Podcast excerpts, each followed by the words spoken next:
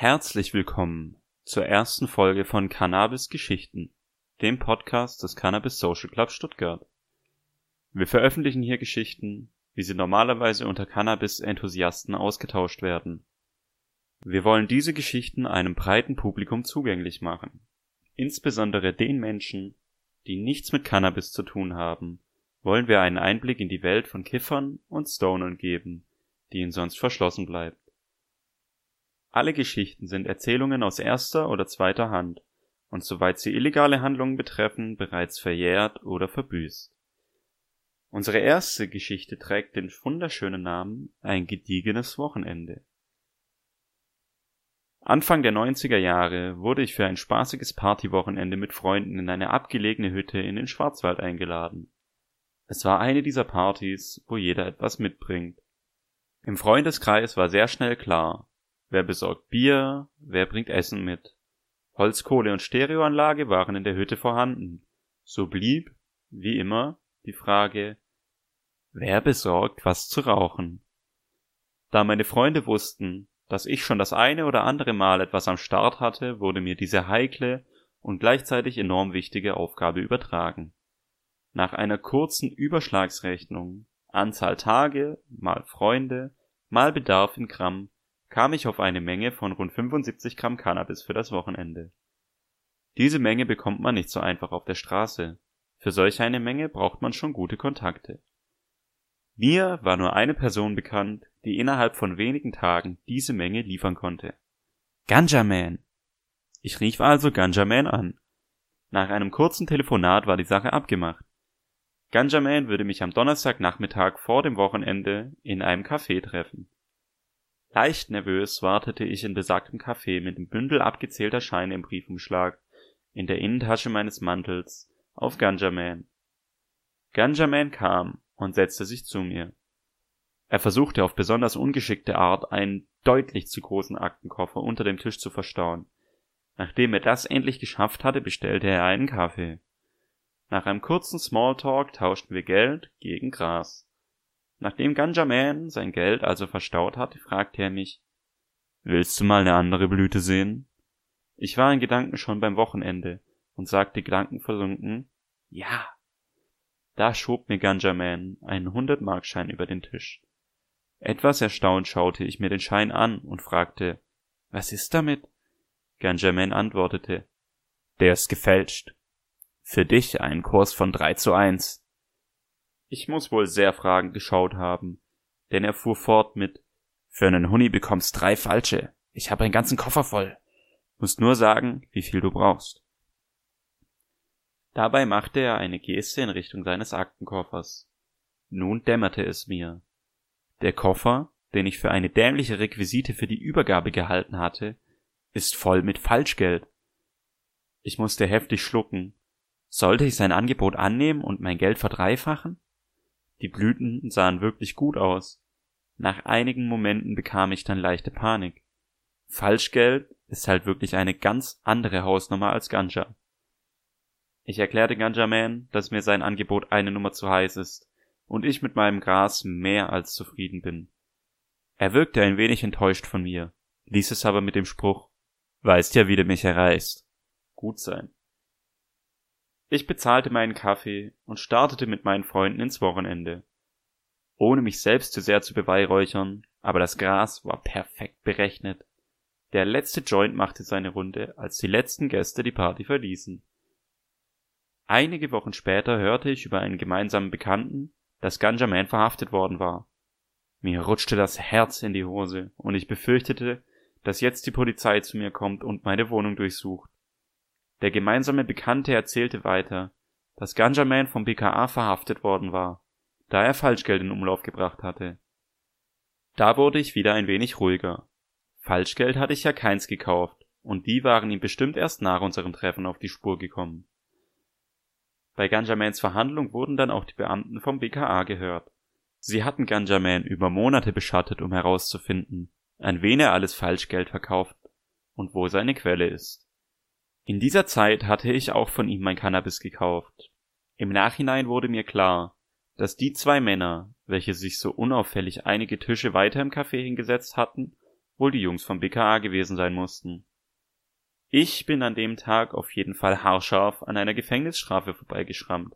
Und zum Glück hat sich das BKA nur für die Blüten und nicht für Cannabis interessiert. Die nächste Geschichte trägt die Überschrift Probleme in der WG. Während meines Studiums habe ich die meiste Zeit in WGs gelebt. Das war für mich die billigste Möglichkeit zu wohnen und nicht permanent durch Regeln wie nicht rauchen, keine Übernachtung etc. im Wohnheim genervt zu werden.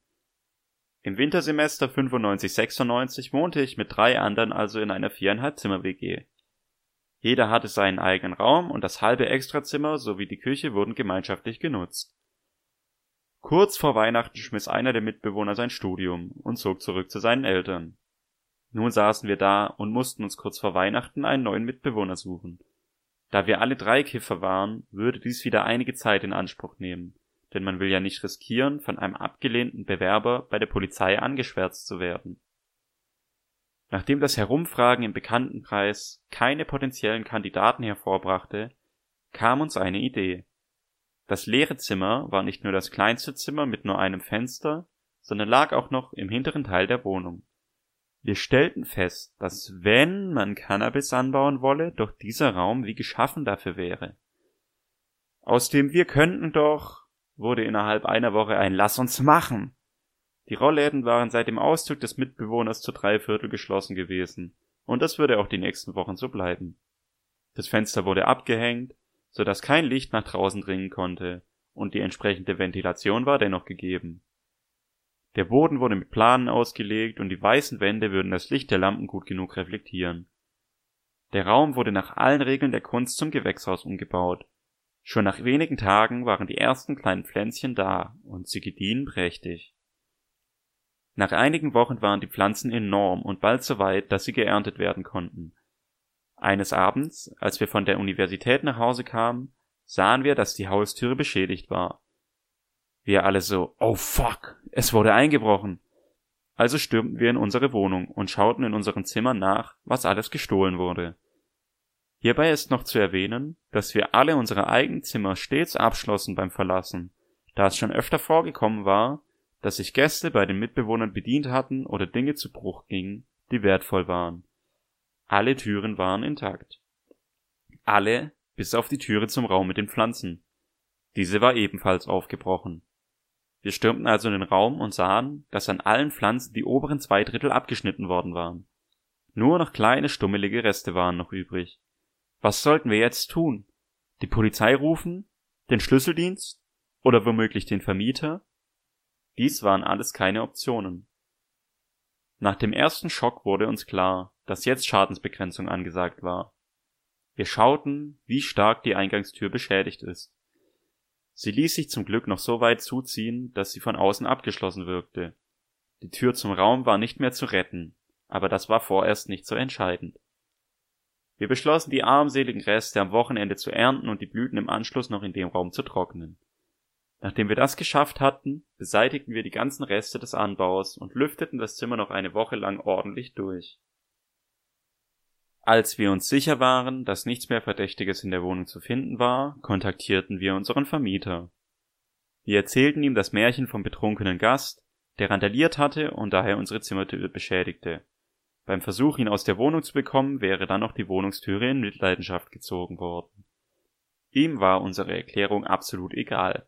Für ihn war nur eins klar. Das geht von der Kaution ab. Mit der Nachzahlung an die Stadtwerke für den Mehrverbrauch an Strom war aus dem Versuch, mit wenig Einsatz den Mietausfall auszugleichen, nichts geworden. Wir konnten zum Schluss über den Verkauf unserer Ernte minus des Eigenbedarfs gerade so die Kosten für Strom und die Türen decken. Was uns allen besonders zu schaffen machte, war, woher wussten die Einbrecher, wo genau sie hin mussten? Woher wussten sie überhaupt, dass sie bei uns Cannabis finden würden. Wieso waren sie bei einem Einbruch auf das Abtransportieren von mehreren Kubikmetern Cannabis vorbereitet? Diese Fragen beschäftigten uns so sehr, dass wir einander nicht mehr vertrauten und zum nächsten Semester die WG auflösten. Eine Reise nach Stuttgart Ich bin seit vielen Jahren Cannabis-Patient Ich hatte einen dummen Unfall und leide seither an chronischen Schmerzen. Nach einer langen Tortur durch sämtliche Schmerzmittel bekam ich eine Ausnahmegenehmigung für die Anwendung von Cannabis. Das war, bevor 2017 das Cannabis als Medizingesetz verabschiedet wurde. Selbstredend bin ich immer noch Cannabis-Patient mit entsprechendem Rezept. Kurz nachdem Cannabis als Medizin anerkannt wurde, beschloss ich einige Freunde in Stuttgart, die ich schon lange nicht mehr gesehen hatte, zu besuchen. Ich fuhr also mit dem ICE nach Stuttgart. Das Auto kommt bei so langen Strecken nicht in Frage. Ich muss mich hin und wieder bewegen, damit die Schmerzen erträglich bleiben. Zudem ist durch das Umsteigen das Medizinieren immer einigermaßen gut möglich. Als ich also in Stuttgart ankam, war meine letzte Medikamenteneinnahme schon mindestens zwei Stunden her, und es wurde Zeit für ein weiteres Pfeifchen. Meine Freunde aus Stuttgart standen schon am Bahnsteig, als mein Zug einfuhr. Nach einem kurzen Willkommen erklärte ich ihnen, dass ich dringend meine Medizin bräuchte. Nun ist der Stuttgarter Bahnhof nicht der übersichtlichste und die Bauarbeiten, die dort stattfanden, machten ihn jetzt nicht gerade übersichtlicher. Ich fragte meine Freunde, wo denn hier der nächste Raucherbereich wäre. Sie zeigten mitten auf den Bahnsteig auf einen mit gelber Farbe markierten Bereich. Zwar bin ich nicht schüchtern, aber inmitten von all den Fahrgästen meine Pfeife zu zücken war jetzt nichts, worauf ich besonders großen Wert gelegt hätte. Ich erklärte, dass ich mein Cannabis eigentlich ein wenig ungestörter rauchen wollte. Das leuchtete ihnen sofort ein, aber sie kannten jetzt auch keinen anderen weniger exponierten Raucherbereich. Leicht angenervt beschloss ich einen vom Servicepersonal zu fragen, wo denn der nächste Raucherbereich zu finden ist. Er verwies mich erneut auf den gelben Bereich am Bahnsteig. Ich erklärte, ich wolle in Ruhe meine Medizin rauchen, und dazu wäre mir ein etwas privaterer Raucherbereich doch lieber. Der Mann vom DB-Service erklärte mir, wie ich zu einem Raucherbereich etwas weiter wegkommen könne. Wir, meine Freunde und ich, zogen also los zu besagtem Raucherbereich. Auf dem Weg dorthin, es waren nur zwei bis dreihundert Meter, merkte ich, wie sich langsam meine Schmerzen durch einen unangenehmen Druck ankündigten. Wir kamen bei diesem abgelegenen Raucherbereich an, und ich musste feststellen, dass sich dort bereits eine Gruppe von Rauchern um den einzigen Aschenbecher versammelt hatte.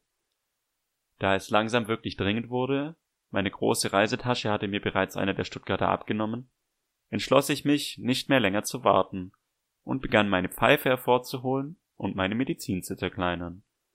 Jahrelange Übung versetzen mich in die Lage, selbst in so unvorteilhaften Situationen, ohne Tisch und im Stehen, die Pfeife mit wenigen Handgriffen vorzubereiten.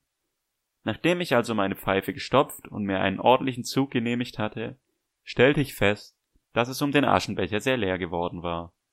Die gesamte Rauchergruppe, die eben noch den Aschenbecher belagerte, hatte sich plötzlich mehrere Meter von ihm entfernt oder war komplett verschwunden. Man hätte meinen können, ich hätte eine ansteckende Krankheit. Mir war schon klar, dass die Schwaben ein wenig spießig sind, aber eine solche Reaktion hatte ich nicht erwartet. Ich ließ mich nicht von ihnen irritieren und medizinierte weiter. Als ich gerade fertig war, hörte ich hinter mir eine Stimme sagen Was machen Sie da? Mir war schon am Tonfall klar, dass es sich nur um einen Polizisten handeln könnte. Mir ist dieser Ich habe Autorität und dies zeige ich auch in meiner Ansprache Ton nur zu vertraut. Ich drehte mich um und da stand er nur, der Mann von der Bahnhofspolizei mit seinen zwei Kollegen. Ich lächelte ihn freundlich an und erklärte ihm mit ruhigem Ton, dass ich Cannabis-Patient bin und gerade mit dem Zug in Stuttgart angekommen war. Jetzt gerade hatte ich meine Medizin eingenommen, da dies wegen der langen Fahrt im Nichtraucherzug nötig war. Zudem erklärte ich noch meine Schwierigkeit, einen ungestörten Raucherbereich zu finden. Meine Erklärung schloss sich mit einem Gibt es hier irgendein Problem? ab. Der Polizist musterte mich kurz.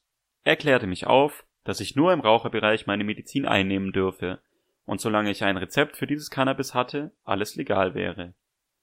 Nachdem er sich noch kurz verabschiedete, begab er sich zusammen mit den zwei Kollegen zurück in Richtung Bahnhofswache. Ich schaute zu den Stuttgartern, die den Polizisten aus dem Weg gegangen waren und ihnen nun mit fassungslosen Gesichtern nachschauten. Sie konnten nicht glauben, dass die Interaktion mit der Polizei so locker abgelaufen war.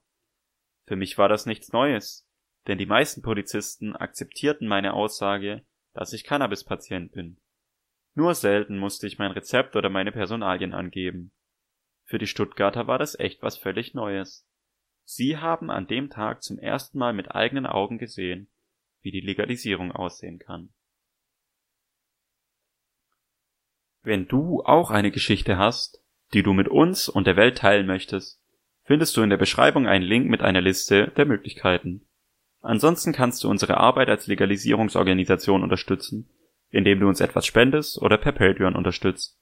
Ansonsten freuen wir uns über alle, die uns abonnieren und diesen Podcast weiterempfehlen. Bis zum nächsten Mal beim Cannabis Geschichten Podcast.